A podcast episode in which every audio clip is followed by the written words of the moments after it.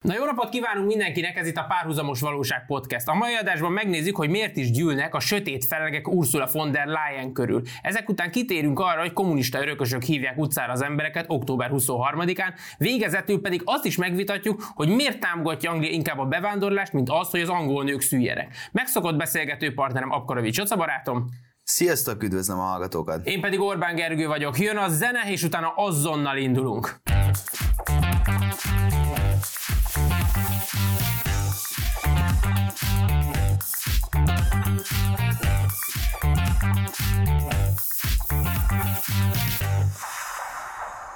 Nos, akkor mielőtt elkezdődne a műsor érdemi része, hogy azt már megszokhattátok, Kontra YouTube csatornájára feliratkozni, aki még nem tette. Nagyon jó tartalmak, Geri Józsa oldalát lájkolni, aki még nem tette. Szuper tartalmak, és a Geri Józsa TikTok oldal, ami pedig félelmetes extra tartalmak. Gyakorlatilag Nyugat-Európában már mindenhol ezért pénzt kérnének, mi még mindig ingyen csináljuk, addig nézzétek, amíg ezt lehet. No, és akkor az érdemi része a műsornak.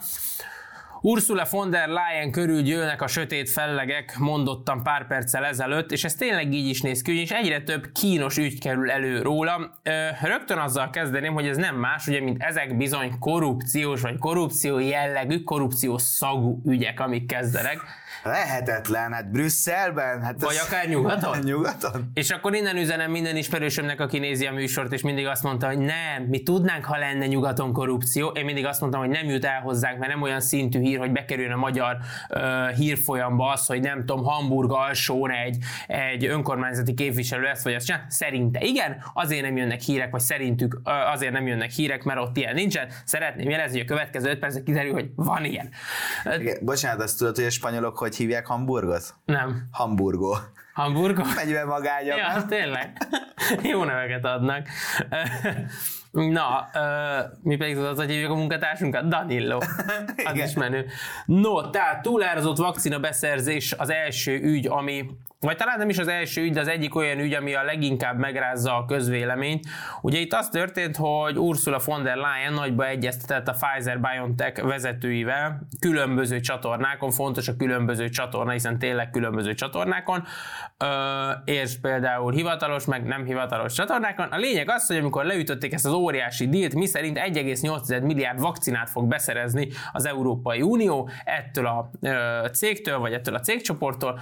Gyakorlatilag másnap, harmadnap Ursula von der Leyen férje, akiről kevesebbet hallunk, ő már el is helyezkedett a Pfizer egyik partner cégénél, mint orvosigazgató. Hát ezek az összejátszó véletlenek. Hát, de hát ez csupán véletlen lehet, mert hogyha nem véletlen lenne, akkor esetleg ez egy korrupciós botrány. Tehát, hogy azt meg, ugye, azt meg ugye tudjuk, hogy nem illik. Ö, nem tudom, tehát, hogy így a, a viccet félretéve, bár ö, azért nem akarom teljesen félretenni, mert ö, ö, ugye Ursula von der Leyennek volt korábban egy másik ügye, amikor éppen honvédelmi miniszter volt Németországban, ö, és akkor pedig egy ilyen ö, fegyvergyártó cégnél ö, talált magának talán az egyik kisfia ö, egy jól fizető ö, igazgatósági tagságot, ö, és hogy úgy fölmerült bennem, hogy talán már, ha mindenkit kistafíroztunk itt a közös kasszából ö, a von der Leyen családban, akkor esetleg foglalkozhatnának a ö, mi ügyeinkkel, ö, de ami szerintem egészen elképesztő, hogy ö, ugye Ursula von der Leyennek kiderültek, hogy es em esekben tárgyalt ugye a Pfizer vezérével, és hogy mégis így, így mit gondol így saját magáról? Tehát, hogy gondoljunk már bele, hogy ő, a, ő az é u végrehajtó hatalmának a feje, az é u első embere, és akkor ő a átláthatóságot mindenkin számon kérő ember, azt mondta, ezt jobb, ha így van, de nyugodtan haznám a transzparencia kifejezést, mert annyira igen, szeretik dobálni, ugye, hogy, hogy nálunk gyakorlatilag ahhoz, hogy mi most megkapjuk az é u-s, nekünk járó é u-s forrásokat, gyakorlatilag mindent is vállalni kéne, mindenféle ügyészséghez is csatlakozni kéne, és tényleg elmondani azt, hogy hát mi nemhogy, nemhogy ö, üldözni fogjuk a korrupciót, mi írtani fogjuk gyakorlatilag, tehát hogyha egyszer valakit ezen kapunk, akkor mielőtt kiutasítjuk örökre az országból, azelőtt még felnégyeljük, tehát hogy mi tényleg így leszünk, miközben ugye azért a németeknél láthatólag ezek nem egyedi dolgok. Akkor megkérdezem azt, hogy még Ursula von der Leyennek, hogyha elkövet egy ilyet, és mondjuk be is bizonyos, hogy ez így van, és tényleg azért mismásolt meg, mondjuk elhelyezte a férjét, gyermekét, akárkit, akkor, akkor majd neki is megvonják a szavazatát. Vagy, vagy hát hogy nem, nem lesz ez, vagy nem, nem tudom, lesz az. De gondolj bele, hogy amikor ö, ugye most valamilyen ilyen vizsgálóbizottság elő, elé citálták von der Leyen, ö, aminek ö, ugye nagy eredménye igazából nem lett, és akkor elmondták, hogy hát sajnos az es em esek eltűntek, és hogy hát ez aranyos, ez egy jó pofa dolog, hogy eltűntek az es em esek, ez kicsit olyan, mint amikor nem készíted el gimnáziumban a háziföldet, és azt mondod, hogy elnézést, a munkafizetem otthon marad. Hát nyilván kész, hát nyilván, hát annyira, annyira dolgoztam rajta, sajnos ez otthon marad. És hogy, hogy egy picit itt a, a, az arányokat, meg a, meg a súlyát nem érzékeltetjük szerintem eléggé, hogy, hogy, hogy itt miről van szó, tehát Ursula von der Leyen az az egész európai közösséget képviseli, és olyan döntéseket hoz, és olyan projekteket ver át a döntéshozatalon, ami komolyan kihat minden európai állampolgár életére. Tehát, hogy amikor ő elmondja, hogy sajnos eltűntek a telefonomból az es em esek, akkor, akkor úgy azt érzem, hogy így milyen világot élünk, de, de most komolyan. Inkább hogy... felháborító, hogy hülyének néznem. Tehát, hogy tényleg azt, hogy ő ezt komolyan gondolja, hogy ő ezt nagy plénum előtt elmondhatja. De ezek a kilenc bé-ben nem érezted ezt ennyire felháborítónak? Nem, én amikor... éreztem, hogy én ott megvezetem a tanárnőt. Tényleg otthon, ki nem hagyja. De bocsánat, törlei tanárnő? nem, nem, nem, ez egy másik tanárnő volt. Törlei. Igen, és akkor most gondolj bele, hogy amikor beszélgetünk arról, hogy elmondja Ursula von der Leyen, hogy esetleg el kéne gondolkozni a közös gázbeszerzésen, és akkor úgy fölmerül bennem, hogy ugye neki hét gyereke van, tehát hogy esetleg még az Exxon Mobilnál is kéne valami jól, jól fizető munka, és én, én egyre jobban gondolom azt, hogy egyébként tehát a nagy összeesküvés és elméletek, hogy a soros hálózat, meg a nem tudom én micsodák, hogy működnek, hogy ez ennél egyébként így a valóságban sokkal egyszerűbb. Tehát a, én nem gondolom, hogy mondjuk a von der Leyen az egy elkötelezett híve lenne mondjuk a nyílt társadalom eszményének. Ő elkötelezett híve a saját családjának, illetve a saját pénztárcájának, és akkor ezt Sorosék is felismerték, és egy kis dílt mindig nyélbe is tudnak ütni. Igen, és mindig azt rontják el ezek az emberek egyébként, hogy amikor először először adsz valakinek, és amikor elfogadod, mert mondjuk teszel valami olyan dolgot, hogy mondjuk neki kedvezőbb legyen akármi, eddig te vagy a király, aki elfogadja, mert már jó, megcsinálom, amint elfogadtad, onnantól te csicska vagy, hát, mert onnantól átkerülsz a ló másik oldalra, mert onnantól náluk van az a felhatalmazás, hogy te egyszer elfogadtad. Tehát én téged megvettelek most, és ezzel megvettelek örökre. Tehát azért ez egy, ez egy nem egy egyszerű dolog, főleg nem arra, ha, akkor, ha arról beszélünk, hogy, hogy ezek túlárazott vakcinabeszerzések az Európai Unió szerint, vagy az Európai ö, Bíróság vagy Ügyészség szerint. Tehát azért ezt, ezt tegyük tisztába. Amikor a magyar kormány támadták azzal, hogy ennyiért vett lélegeztetőgépet, meg a kínai vakcina vagy akár, akkor volt egy tízmilliós ország, aki a nagy é u-s vakcina beszerzésben valószínűleg, hogyha a ráeső részt néztük volna, hogy ugye ebből a rengeteg beérkezőből, hogy mennyit kap meg, akkor gyakorlatilag még most is alig lenne beoltva valaki ebbe az országba, és így remegnénk, meg le lennénk zárva, meg mit tudom én. Na már most egy nemzeti kormánynak, egy szuverén nemzeti kormány nyitnia kellett ebbe-abba az irányba, illetve ugye, hogyha visszaemlékezünk a Covid első hullámába, rengetegen kerültek lélegeztetőgépre, és talán még a második hullám is erről szólt. Nyilván ma már, hála jó Istennek, sokkal kevesebben. Tehát ott valamit csinálni kellett, amikor mondjuk dolgozik egy ország ezer lélegeztetőgéppel, normál esetben, és hirtelen tízezer ember kerül lélegeztetőgépre, akkor oda kell nyúlni, ahova lehet, stb. Szerezni így úgy akár mennyiért, ahogy ugye ezzel is hangzott. De az, hogy az Európai Unió vezetője, aki egy ötszáz milliós ö, államcsoportosulást vezet, fog össze, ő konkrétan nem tud egy Pfizerrel, tehát értsük az ötszáz millió kontra tíz millió, nem tud úgy tárgyalni egy Pfizerrel, hogy azt mondja, hogy figyelj, én veszek egy egész nyolc, öt egész négy, akárhány milliárd vakcin, akkor nehogy már ugyanannyira adjad, nem tudom, mint, mint Szlovéniának, ha egyedül venni a két és fél milliós lakosságával, inkább ad egy kicsit drágábban. És akkor ezt megírogatjuk es em esbe, és marhára meg vagyunk elégedve, hát hozom én, meg marad is, meg jut is. Tehát valahol nekem ez a problémám egyébként ezzel a dologgal. Igen, bár egyébként megmondom őszintén, hogy amennyire nemtelennek gondoltam a magyar kormány támadásait is, ez a, hogy mi volt túlárazott egy olyan helyzetben. Ez igaz. És akkor ez mindig egy olyan, nekem olyan, olyan gyanús, amikor megítélünk két évvel később egy olyan helyzetet, amikor mondjuk az egész világ éppen vakcinát szeretett volna vásárolni, és nem volt, igen. És akkor, hogy ott milyen díleket lehetett kötni, mert hogy mondjam, az, hogy, az, hogy mondjuk a magyar kormány most mennyire tudna beszerezni lélegeztetőgépet, és akkor megállapítottuk akkor, amikor éppen mindenki azt akart vásárolni, hogy egy picit túlmentek az árak, és hogyha esetleg nem tudom, kivártunk volna, akkor lehet, hogy olcsóbb lett volna, ez, ezek szerintem gáz dolgok. Ebbe igazad van, ez, ez tényleg ez egy, ez egy viszont, jó észrevétel. Gratulálok. Köszönöm szépen, nagyon. Nyomok egy lájkot neked. Hallod? Egy pacsi. Egy pacsi. Van oldalad, ahol lehet? Van, van. Egyébként a Geri Józsa Facebook oldalt, amúgy nem tudom, lájkolod, de elkezdtek követni. Most írok egy véleményt. Nagyon okos, kicsit egyébként kormánypárti. Igen, hát egy kicsit. És, és, és nekem az a bajom, hogy ugye most a világ gyakorlatilag itt az é un belül két részre szakadt, háborúpártiság, illetve békepártiság, és akkor mindig próbálunk itt ilyen moralizálgatni, meg nem tudom, hogy innen megközelíteni, onnan megközelíteni, de a háború az egy elég egyszerű, eléggé leegyszerűsítette a világot, mert ha nem béketárgyalások vannak, akkor háború van. Tehát, hogy itt sajnos nincsen, nincsen arany középút, és akkor amikor mondjuk tudjuk azt, hogy például milyen erős mondjuk a, az amerikai fegyverlobbi, aki köszöni jól van, több ezer kilométerről ide küldteti a fegyvereket korlátlanul, tehát, hogy ez neki nem egy rossz deal, akkor, akkor mondjuk megint egy új árnyalatot kap a von der Leyen körüli ilyen korrupciós szag, és amikor mondjuk az ő bizottságából több biztos is kiáll, hogy ezt a háborút a végletekig, és akkor így mondja a svéd Ilva, nem tudom, Ilva Johansson svéd biztosnő, hogy a végletekig. És így, igen, tényleg a végletekig? És te például hol vagy a végletekig? Mert hogy például Donetskben Ilvát nem láttam.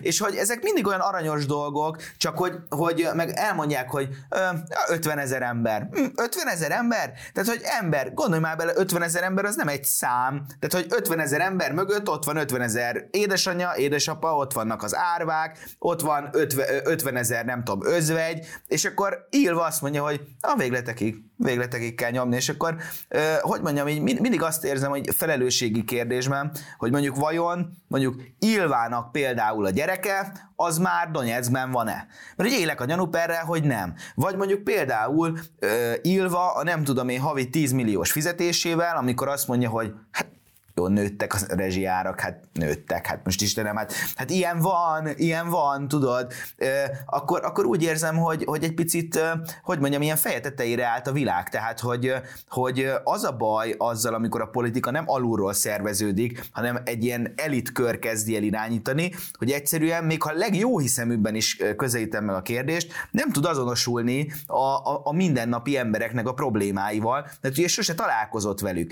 Tehát most gondolj bele, hogy ő a tíz milliós fizetésével, az egész kapcsolatrendszerével, amikor mondjuk egy bevett gyakorlat, hogy hát nyilván a világ nem tudom, tizenhetedik legnagyobb ö, ilyen biotech cégénél azért apát el tudom helyezni. Tehát gondolj bele, hogy mi, milyen más dimenzióban látják ezt az egészet, ahhoz képest, hogy mondjuk nem tudom én, Ö, Napolyban ö, éppen hogy próbálja fölfűteni a pizzakemencét a, a Luigi, aki mondjuk az egész családját ebből tartja el, és akkor azt mondja, hogy gyerekek, akkor most nem csak a pizzát égetem szénné, hanem akkor ezt a számlát is. És akkor, és akkor erre jönnek ezek a nagy dumák, amit a von der Leyen mondott, hogy a számlákat mindenki küldje Moszkvába. És akkor, hogy így öreg, ezt, ezt így tényleg komolyan gondoljátok? Tehát, hogy ez, ez ma Európa, nem tudom én, vezető ereje meg személye. Ez, ez, ez az a személy, aki, aki nem tudom, három és fél ezer lájkért gyakorlatilag bedob egy ilyet, és úgy gondolta, hogy ez elért három és fél ezer lájkot, innentől kezdve meg nem tudom, e, újra tweetelésből nem tudom, kétszázhetvenötöt, és innentől gyerekek, hát nagyot mondtam, nézzétek meg, nézzétek, közösségi médiacsapat jól dolgozik. Igen, és a Frans Timmermans volt ugye a másik, aki Aki tényleg, hogyha van, van ember, akit gyakorlatilag semmire sem tartok az Európai Unió vezetőségében, az a Frans Timmer, Frans Timmermans, na ő mondta azt, hogy hát most valóban lesz három nehéz telünk, de utána rendben van.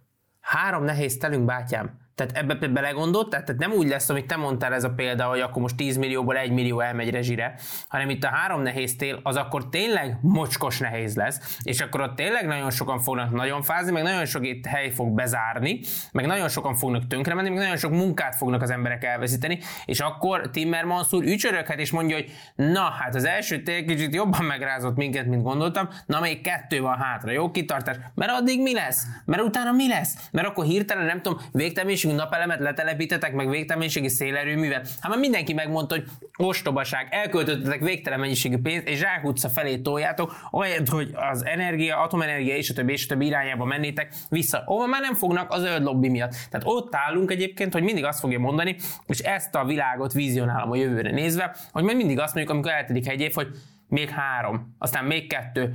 Rosszul számoltunk, még megint kettő. És, még megint és tör, kettő. Ezek azok az emberek, akik egyébként, hogy már évtizedek óta, ö, nyilván nem a, de egyébként Frans Timmermans aztán évtizedek óta tényleg ö, nyomja is ezeket a dolgokat, és hogy most már eljutottunk oda, hogy ezek sorra nem jönnek be. Tehát ö, amikor a Frans Timmermans ö, azt mondja, hogy még lesz három nehéz telünk, akkor egészen biztosak lehetünk benne, hogy ez egy bluff. Tehát ő neki nincsenek folyamatábrái, ö, ezt így nagy hasraütésszerűen mondja. És akkor most pont a Telexen megjelent egy ilyen cikk, ami el, eléggé fölháborított, hogy leírja, hogy ö, Oroszország el fogja veszíteni a gázháborút, de Európa is nem tudom, megsínli. És akkor igen, ez egy, ez egy szép, szép dolog, és akkor elkezdi mondani, hogy hát mi, mik az alternatívát kell keresni, hogy kell, és akkor leírja, hogy nem tudom, Algéria, el en gé, Norvégia, leírják ugye ezeket, amiket már ö, gyakorlatilag fél éve tárgyalunk, hogy honnan lehetne alternatív forrást, és ugye ö, alapvetően konszenzus van arról az összes elemző ö, között, hogy valójában nem lehet pótolni, tehát van egy bizonyos százalék, amit, amit nem tudsz, és ugye ezt a Telex is egy kis mondatában amúgy leírja, és elmondja, hogy hát természetesen ezek az alternatív források, de ami a legfontosabb, az a keresletcsökkentés. Uh-huh. Na most mit jelent a keresletcsökkentés, ugye ne, hogy ugye hát elfogadjuk, hogy kevesebbet fogunk. Na most gondoljunk bele, hogy amikor mondjuk az é u tavaly a gázbeszerzésének negyven százalékát Oroszországból szerezte be. Na most, hogyha mondjuk tegyük föl valamennyit tud pótolni alternatív forrásokból, és, az, és azt mondja, hogy hát tizenöt százalékot csökkenteni kell. Abban a piacgazdasági környezetben, ami, ahol minden egyébként ugye az állandó növekedésre épül, azt mondja, hogy hát most az energiafogyasztásunkat tizenöt százalékot csökkentjük. És hát Oroszország ellen megvívjuk ezt a nagy csatát, amit hát már most is látunk, hogy nyilván megnyerünk. És akkor úgy fölmerül bennem a kérdés, hogy miért nem teszi mellé azt, hogy gyerekek, itt a tizenöt százalék csökkentéssel recesszió jár, tehát hogy biztos szeretnéd te lengyel állampolgár, te szlovén állampolgár, te biztos szeretnéd a recessziót, hogy Oroszország elbukja a gázháborút, hogy az az Oroszország, aki megtámadta, és elítélem, hogy megtámadta Ukrajnát, és kialakította ezt az orosz-ukrán háborút, hogy ezt a lokális szláv háborút mindenképpen szeretnénk mi egy recesszióval ellensúlyozni, hogy szeretnénk elbocsátásokat, szeretnénk nem tudom kihűlt otthonokat, és akkor ezek miért nincsenek így elmagyarázva? Tehát, hogy miért nem adja meg a... Egy, egy balliberális közgazdász, baloldali, vagy nem tudom, ilyen, azt mondom, ilyen világlát hogy hívjuk őket így világlátott közgazdász. Magyarázza már el nekem azt, hogy itt, amikor majd itt a nagy zöld fordulat, meg hogy majd hogy vezetjük ki az orosz energiát, meg minden úgy, hogy előbb ugye visszavesszük a fogyasztást. Ezzel lassul Európa növekedési üteme, sőt recesszióba fordul, akkor honnan lesz pénz arra, hogy ezt a végtelen mennyiséget beleöljük ezekbe a szerintünk most jelen pillanatban működő ö, átalakításokba? Honnan? Tehát amikor nem prosperál úgy a világ, hogy gyakorlatilag kétezer-tizenkettő és kétezer, hát még húsz között itt a, itt a Covid miatt, még a Covidnál sem volt azért olyan jelentős visszaesés, a nyolc év prosperitás után, amikor ezeket nem sikerült kényelmességből, akármiből, oké, nem sikerült. Mi lesz az a lehetőség, ami megteremti azt a félelem? Igen, nagyon fontos a félelem, de ha nincs pénzed, akkor nagyon félsz, de nem változtatsz. Hát én azt hiszem, hogy ugye körbe is zártad a kört, hogy hát ott lesz majd akkor megint egy nagy hitelfelvétel. Mm, az jó lesz. És akkor nem tudom, a Világbank, meg az i em ef azt mondja, hogy nyugodjatok meg. És tudod, nekem az a bajom, hogy mindig kialakítanak egy ilyen, egy ilyen hazug szóhasználatot, aminek gyakorlatilag, hogyha te elpróbálod értelmezni, akkor te egy undorító ember vagy. És éveken át hallgattuk a Timmermanséktól, Verhofstadtéktól, nem tudom, hogy gyerekek, most már át kell térni a megújuló energiára. Aki mást mond, az egy büdös szájú diktátor, meg nem tudom micsoda. És jól láthatóan, és én nem egy ellendukkere vagyok, hát most gondolj bele, hát én örülnék neki a legjobban, hogy most nem tudom, Magyarországnak lenne nem tudom mennyi napelemfarmja, meg szélerőmű, és akkor azt mondjuk, hogy hát orosz gáz, hát nekünk nem kell, köszi, meg vagyunk. De ugye nem, nem ez a helyzet, és, és, és, és akkor azok a, az országok, akik tényleg fektetnek fektettek ebben nagyon komoly pénzeket, és mondjuk az Északi-tengeren kialakították ezt a marha nagy szélerőmű parkot, vagy nem tudom, hogy kell hívni.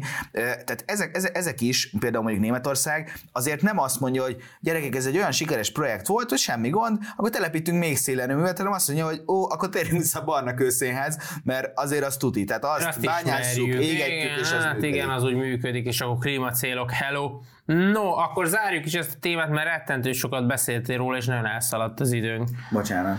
Jó, mindegy. Ezért most a következő részben azért kevesebbet beszélsz. De azért jókat mondtam. Jókat mondták. Jókat. Büszke vagyok rád. Remélem, ti is büszkék vagytok Jocára.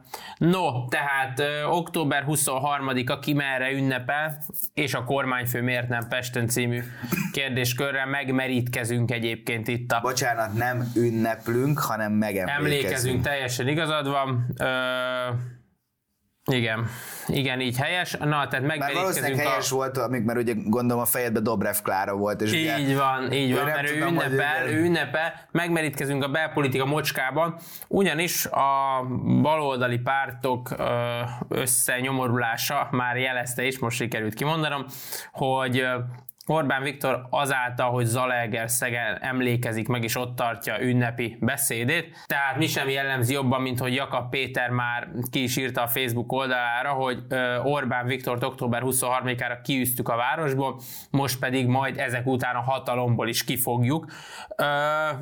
Ez fölvet, de nem is vett föl igazán semmit, mert tényleg ezek az ilyen szánalmas próbálkozások, meg akármi, miközben Dobrev Klára tényleg, tehát itt a, itt a reformkommunistáknak a nagy utálója, mert hogy ő ugye még ez a régi vágású, ő meg utcára hívná az embereket, hogy most mutassuk meg, és a többi, és a többi.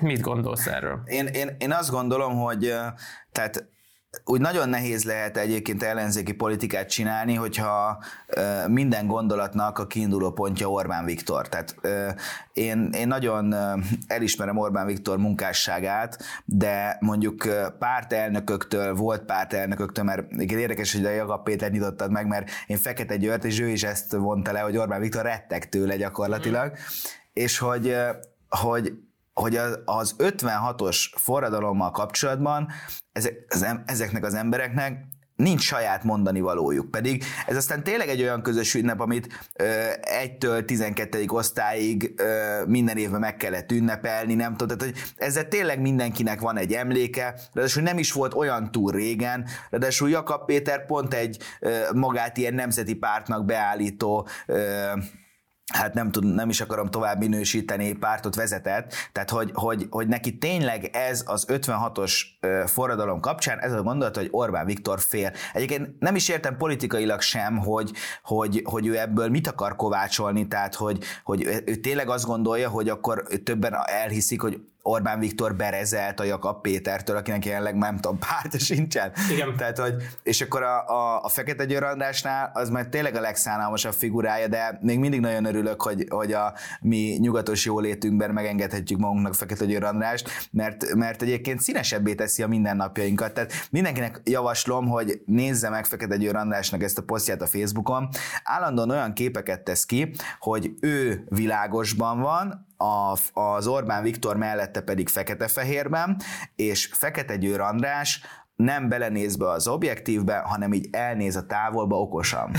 És hogy így hello kétezres évek, tehát hogy, hogy, hogy, így, hogy így ez nagyon béna, tehát hogy én ezt ne, nem is értem, tehát olyan gyakorlatilag úgy néz ki, mint egy ilyen rossz szektás, tudod, ezekben az ilyen régi doksi filmekben, hogy nem Igen. tudom én, a szekta így alakult ki, és borzasztó. Az pedig, hogy nem értik, hogy hogy a zalaegerszegi Mindszenti neum átadója az miért fontos ötvenhat kapcsán, azt egyszerűen nem is tudom, hogy mondjam, megérteni. Tehát mert a, az, hogy mondjuk a, a Mindszenti az a ötvenhatos forradalom kapcsán, meg az egész kommunizmus alatti egyházüldözésnek egy, egy fontos kulcsszereplője, egy, egy szimbóluma, hogy mondjuk vele nem azonosul Dobrev Klára, azt azt én megértem, mert ugye ők voltak a másik oldalon, tehát ugye Dobrev Klárának azért ne lehetnek nehezek ezek a megemlékezések, mert amikor a hős pesti srácokról beszélgettünk, akik lőtték a, a, az épületet, akkor, a, akkor az ő családja volt bent.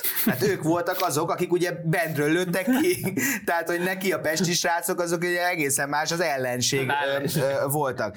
De hogy attól függetlenül, ö, hogy ő mondjuk nem tudom, én nem tud ezzel azonosulni, azért még értelmezni, értelmezhetné, de, de ezt egyébként Fegyőr sem tette meg, ilyen szemben nem támadnám Dobrev Klárát, mert ezt egyik ö, balos párt vezetőjének sem sikerült egyébként ö, ö, megugrania. Ö, az, hogy, ö, hogy nem is tudom, ö, a... A, ez a megmozdulásával mit akar kifejezni, ez meg mintha talán nem is lenne megfogalmazva. Én, én nekem végtelenül fölháborít, és tényleg az, hogy, az, hogy pont a Dobrev Klára, de tényleg kiáll és elmondja, hogy akkor most utcára emberek október huszonharmadika emlékére, és így, így, tehát én azt gondolom, hogy a politikai mocskosságnak, a politikai pornográfiának van egy szintje, amit már elértünk itt az elmúlt időszakban, azért tényleg elsősorban az ellenzéknek köszönhetően, de ezt a fajta mocskosságot tényleg, tehát az, hogy beledörgölöd az emberek arcába azt, hogy, hogy, hogy te, aki gyakorlatilag az előző rendszer, az elnyomó rendszer, a forradalmat leverő rendszer haszonélvezője és annak tovább élője vagy mind a mai napig, hiszen akkor a, alapul meg, vagy alakul meg az a vagyon, amiből ti szépen élitek az életeteket. Na és ez az ember október huszonharmadika emlékére kihívja az embereket az utcára, hogy gyertek, és akkor tüntessük el innen ezt a mocskos brigádot, az olyan szinten felháborító szerintem, amire, amire nincs nincsenek szavak, mert, mert hívja az el em pé, mert hívja a Jobbik, mert hívja te, teljesen mindegy gyakorlatilag, hogy kicsoda, tényleg a Momentumos csillogószemű fiatalok, hívjátok, de, de, de nehogy nekem a Dobrev Klára nagy mellénnyel, és szigorúan nagy mellénnyel átsorogjon ott a kamerálat, és jó nagy mellényel. Nagy mellényeket hord. Na de tehát egész egyszerűen ezt felháborítónak tartom, és ugye valahol ott van ez, hogy rátolja ezt a tanárokra, tehát hogy hogy én sajnálom a tanárokat, tehát a kezdeti szimpátiám, ami még minden mai napig, vagy most is megvan abban a tekintetben, hogy igen, valóban emelni kell a fizetéseket, és ezt ki sem akarom most nyitni, az a fajta arcátlanság, hogy tolják őket előre, és október huszonharmadika apropóján is mögéjük állnak be, és ugye megpróbálják a tanároknak úgy eladni, hogy ezt ti csináljátok, mi csak segítünk, ha tudunk, viszont a közvéleménynek meg úgy eladni, hogy mi szervezzük ezt az egészet, amiben a tanárok is benne vannak, nyilván szavazatszerzési célra, hogy lássák, hogy erőt tudjanak mutatni. És valahogy nagyon sajnálom ezeket a tanárokat, aki ezekre még mindig fogékony, és, és kimegy egy mondjuk dé ká zászlóktól ö, telített térre, vagy em es zé pé zászlóktól telített térre, hogy ott előadja azt, hogy igen, tényleg, hát ilyen rossz, meg olyan rossz, mert az az, aki nem veszi észre azt, hogy gyakorlatilag fullra ráültek ezek a leszerepelt balliberális pártok, de ne, az, engem, az engem nagyon elkeserít, az egy politikai eszköz, az, ha ezt nem veszi észre, tehát ennyi józerész nincs benne, akkor ne legyen tanár. Tehát én, én azt gondolom, hogy ezt ott kell meghúzni, hogy gyerekek, szólj nekik, hogy figyelj, nekünk vannak érdekénk, amit védeni szeretnénk, szeretnénk tüntetni, tüntes, nem fog elverni a rendőr, nem fognak lefújni, nem fognak ö, lelövöldözni gumilövedékkel, tüntes, ha szeretné. De az, amikor te odaállsz a dé ká-sok mellé, akkor te nem azt mondod, hogy igen, ők fölkarolják az ügyünket, hanem te legitimizálod azt az időszakot, amikor a Gyurcsány-féle brigád vezette a dolgot, és akkor ő eltelt tizenkét év, most már megbocsátunk, a tanárok újra reményt látnak ebben. Felejtsük ezt el, tehát akkor, akkor hagyjuk ezt el. Egyébként hozzáteszem, hogy, hogy én szerintem azért nem is lesznek sokan ezen az egészen, mert hogy mondjam, tehát ez, ez már megszűnt a tanárok ügye, ügyének a képviselet ellátó, nem tudom, ilyen mozgalom, nem tudom befejezni, lenni, lenni, lenni igen. És tudod, amikor láttam azt, hogy voltak ezek a tüntetések, hogy álljunk ki a tanárokért, menjünk ki, meg nem tudom, és sorra jelentek meg az Amnesty International-ös ilyen sárga, jól felismerhető ilyen sárga mellényben Amnesty International-ös ilyen szervezők. És na, akkor az már meg, megint egy olyan volt, hogy, hogy tehát a, a soros hálózatnak, hogyha megnézed egyébként, a, hogy melyik ilyen en gé o mivel foglalkozik, akkor, akkor azt hiszem, hogy az Amnesty az, ami konkrétan megfogalmazza, hogy nekik ez a, ez a tüntetés a fő profiljuk. Tehát van ilyen aktivista képzésük, nem tudom, tehát hogy ez a káoszkeltés, hangulatkeltés, mozgolódás, ebben ők profik. Egyébként profi meg is szervezték ezeket. Jó a... lehet így élni, nem, hogy minden délután, vagy heti ötször délután egy kicsit ilyen műideges vagy, és ilyen jó agresszív, igen. De közben azért irányítod az embereket, hogy a videón is, hogy arra menjetek, de nagyon veletek vagyok. Hát, de, de tényleg az a, az, az a videó az nonsens, nem? Az Tehát, az... Ahogy, ahogy ilyen vörös fejjel üvölt, hogy több fizetést a tanároknak, arra induljatok el, mert azért nem esetek ki mindegyik szerepből. Igen. És akkor azt komolyan mondom, hogy, hogy, hogy e, tényleg elszomorító volt, hogy van egy ügy, amiben egyébként van egy társadalmi konszenzus is, részben egyébként amúgy most már ugye a kormány is előterjesztett egy javaslatot, hogy akkor lenne egy ilyen rendesebb béremelés, és akkor bejönnek ezek az arcok, akik, akik tényleg ilyen főállású hangulatkeltők, és akkor egyébként most már nem tudom, hogy érdemes-e megnyitni mondjuk azt, hogy amikor ezek az Amerikából érkező kampánypénzek a baloldalra, hogy így mire lehet ezeket fordítani, akkor, akkor eléggé hamar szerintem körbe lehet zárni azt is, hogy mondjuk akkor így a finanszírozás az mondjuk honnan jön. És úgy meg már hát belegondolni is azt gondolom, hogy Hogy, hogy elkeserítő, hogy mondjuk Amerika, aki egyébként nekünk ugye a szövetségesünk, erre felhívta ugye a figyelmünket még az amerikai nagykövetség is, mondjuk onnan érkeznek olyan pénzek, amik megpróbálnak itt ebben a, ebben a tényleg rossz helyzetben feszültséget szítani. Igen, még egy aspektus ezzel kapcsolatban, csak gyorsan ne túl beszélve, aztán menjünk a harmadik témára, hogy, és, és ugye ezek a gyerekeknek a kérdése, ez a kivezénylés, és nekem nincs az a gondom, emlékszem milyen gimnazista voltam, rossz. Ö, rossz csont. Viszont... Ö, eleven gyerek eleven voltam. gyerek voltam. Biztos én is killettem volna gyakorlatilag minden, amivel egyet tudok érteni, nem is az a lényeg, értsenek is vele egyet, menjenek is ki, fúra ön, támogatják a tanárokat. Azokat a tanárokat egyébként, akiket ezekből a most kint lévő gyerekekből tízből nyolc a hétköznapi életben szarba se vesz, és gyakorlatilag rühelli és kicsit, meg meg is veti. Na de teljesen mindegy, ezt most engedjük is el. Sokkal érdekesebb az, hogy viszont ezek az általános iskolások, meg az alsósok, hogy áll a gyerek tényleg, az egy méter húszas tábla az akkora, mint az a gyerek. És oda rakja a nyakába, hogy, hogy mi a tanárainkkal vagyunk. Hát az a baba az még gyakorlatilag írni se tud, tehát nem tudom, másodikos érted, hát legalábbis így e, haladunk vele valahogy. Tehát egy, valahol ezt is egyébként egy egy végtelenül aljas dolognak tartom. Tehát mutassa meg, hogy vele van a diákság, vigye ki az egyetemistákat, vigye ki a gimnazistákat. Hol ilyen... vannak az egyetemisták? Még nem voltak kint? Hát annyi egyetemistánk van, mint a fene. Gyerünk! Igen, hát nem tudom, lehet, hogy ők ittak. Átlátták ezt az egészet. Hát meg, meg ugye most nem, nem akarom eliszléstelenkedni, csak azt akartam mondani, hogy egy gimnazistának már önmagában az is egy nagy élmény, hogy nem kell bemenni az iskolába, és lehet egy fröccsöt meginni a sarkon, esetleg egy cigit is titokban el lehet szívni. És ehhez képest meg az egyetemisták, ez már egy nagy lépés, tehát igen. Szeretnék megnyugtatni minden tizedik osztályos, hogy eljön az az idő, amikor már senki nem fogja megkérdezni, miért cigi szagol kabátot, de aztán ez nagyon gyorsan el is fog múlni. Igen. Így van, így van, párkapcsolat. Na, menjünk is tovább a harmadik témánkra, angliai bevándorlási krízis, vagyis nem is bevándorlási, hanem az van, hogy el kell fogadni azt a dolgot, hogy akkor majd itt a bevándorlók jönnek, és végtelen mennyiségű gyermeket vállalnak Angliába, a B lehetőség az pedig az a rettentő, purutja, nem is tudom, meghaladott... Szőrös talpú. Igen, ezerhétszázas évek elejét idéző gondolat, amit az Orbán és brigádja visz, miszerint, hogy próbáljuk meg az állampolgárokat, a helyi lakosságot gyermekvállalásra ösztönözni, hogy ezzel elkerüljük a migrációt, vagy a, azt mondom, hogy a, a szükségtelen migrációt, és mondjuk így ne legyünk kiszolgáltatva annak, hogy idegen kultúrákkal kell hirtelen egyik napra a másikra együtt élni mondjuk bárhol, bármelyik magyar településen. Na, tehát körülbelül ez a történet, jól gondolom? Ö- Igen, de én annyival egészíteném ki, hogy azért szerintem a, a, az, hogy Magyarországon ösztönzik a gyermekvállalást, az nem csak a bevándorlásra egy válasz, hanem én... Szabó Dezsőt idézném akkor, hogyha már ilyen nagyon elmentünk, hogy... hogy minden nem, nem lehet egy nemzetnek más a célja, mint hogy éljen. És hogy én azt gondolom, hogy, hogy egy nemzetnek, hogyha demográfiai problémája van, az önmagában probléma. Tehát a, azt már a migrációs krízis, az csak tovább tetézi, de én, én azt gondolom, hogy ez nem, az, az nem lehet egy ördögtől való dolog, hogy te a demográfiai válságodat szeretnéd kezelni.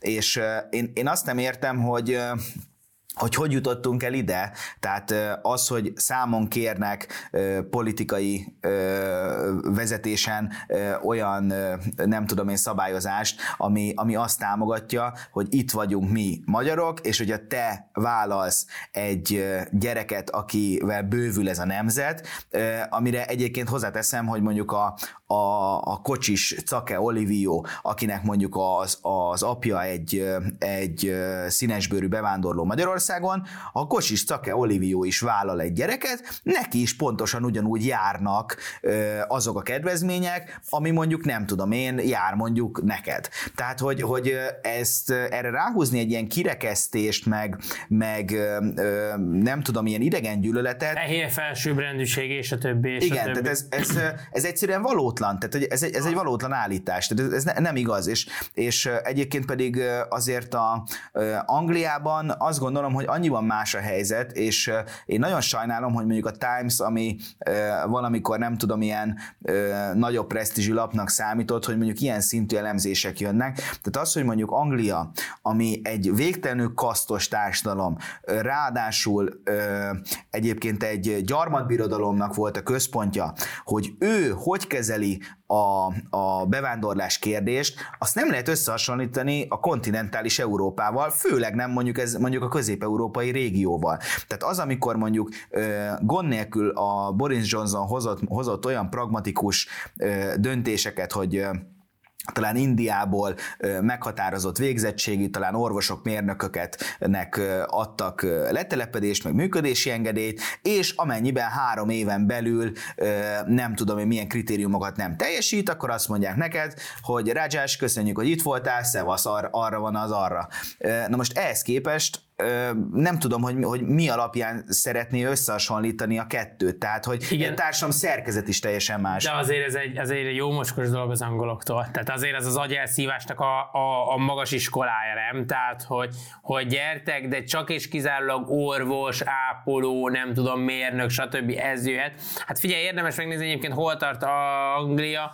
Ugye a Boris Johnson utáni kormányfői címért, amit ugye a párton belül döntöttek el a konzervatívok, ott ugye a, az a uh, Truss, úgy hívják, azt hiszem, az a vezetékneve a hölgynek, ő volt ugye, aki az egyik ment, a másik pedig egy pakisztáni bevándorló volt ugye, aki, aki, aki ugye korábban gazdasági miniszter volt, majd fölállt az új kormány, ahol indiai volt a belügyminiszter és afrikai a gazdasági miniszter, amivel alapvetően nincsen gond, csak ezt a fajta színességet, tehát én azt gondolom, hogy itt a, amikor ők még ezt mondják, hogy választanunk kell, hogy így a bevándorlás, vagy szerintem öreg, ti már nem választhattok, tehát ez gyakorlatilag itt lezajlott, tehát ti éltek ezzel a dologgal tovább. Tudjátok még ezt fokozni, nyilvánvalóan tudjátok, hogy mondjuk a gyarmatosítás során bementetek ö, ö, Indiába, bementetek Afrikába, és gyakorlatilag magatokévá tettétek a szó minden értelmében ezeket a kontinenseket, vagy ezeket az országokat. Ezt meg lehet próbálni most így fordítva, mint egy mea culpa, mea culpa, és akkor most így gyertek, mi meg itt csak itt várunk titeket.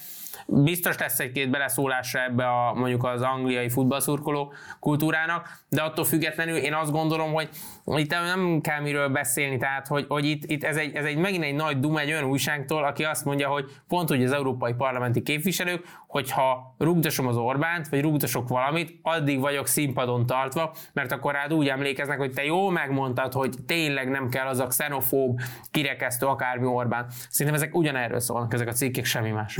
Igen, szerintem is egy, egyébként erről szólnak, csak én azt gondolom, hogy azért például James, nem tudom, Kirkup, vagy nem tudom, hogy kell ejteni a nevét, azért... Kirkup. Kirkup. Kirkup. Azért... Liverpool. Szerintem azért lehetnek még, még akár az ő életében is amúgy nagy meglepetések. Tehát azért az, amikor mondjuk egy kormány ennyire színesen áll föl, ott a, a közös kulturális kódok, azok már nem lesznek azonosak. És amikor igen, mondjuk arról beszélünk, hogy hát a nem tudom, monarchia intézményét, hát nyilvánvalóan hát ez gyakorlatilag ez egy nagy össznemzeti büszkeség, és a, a korona alatt egyesül a nemzet. Tehát úgy kíváncsi lennék mondjuk a arra a pakisztáni gazdasági miniszterre, hogy a, az ő nemzet az egyesül-e ez alatt a korona igen alatt, mert egyre inkább azt gondolom, hogy, hogy nem.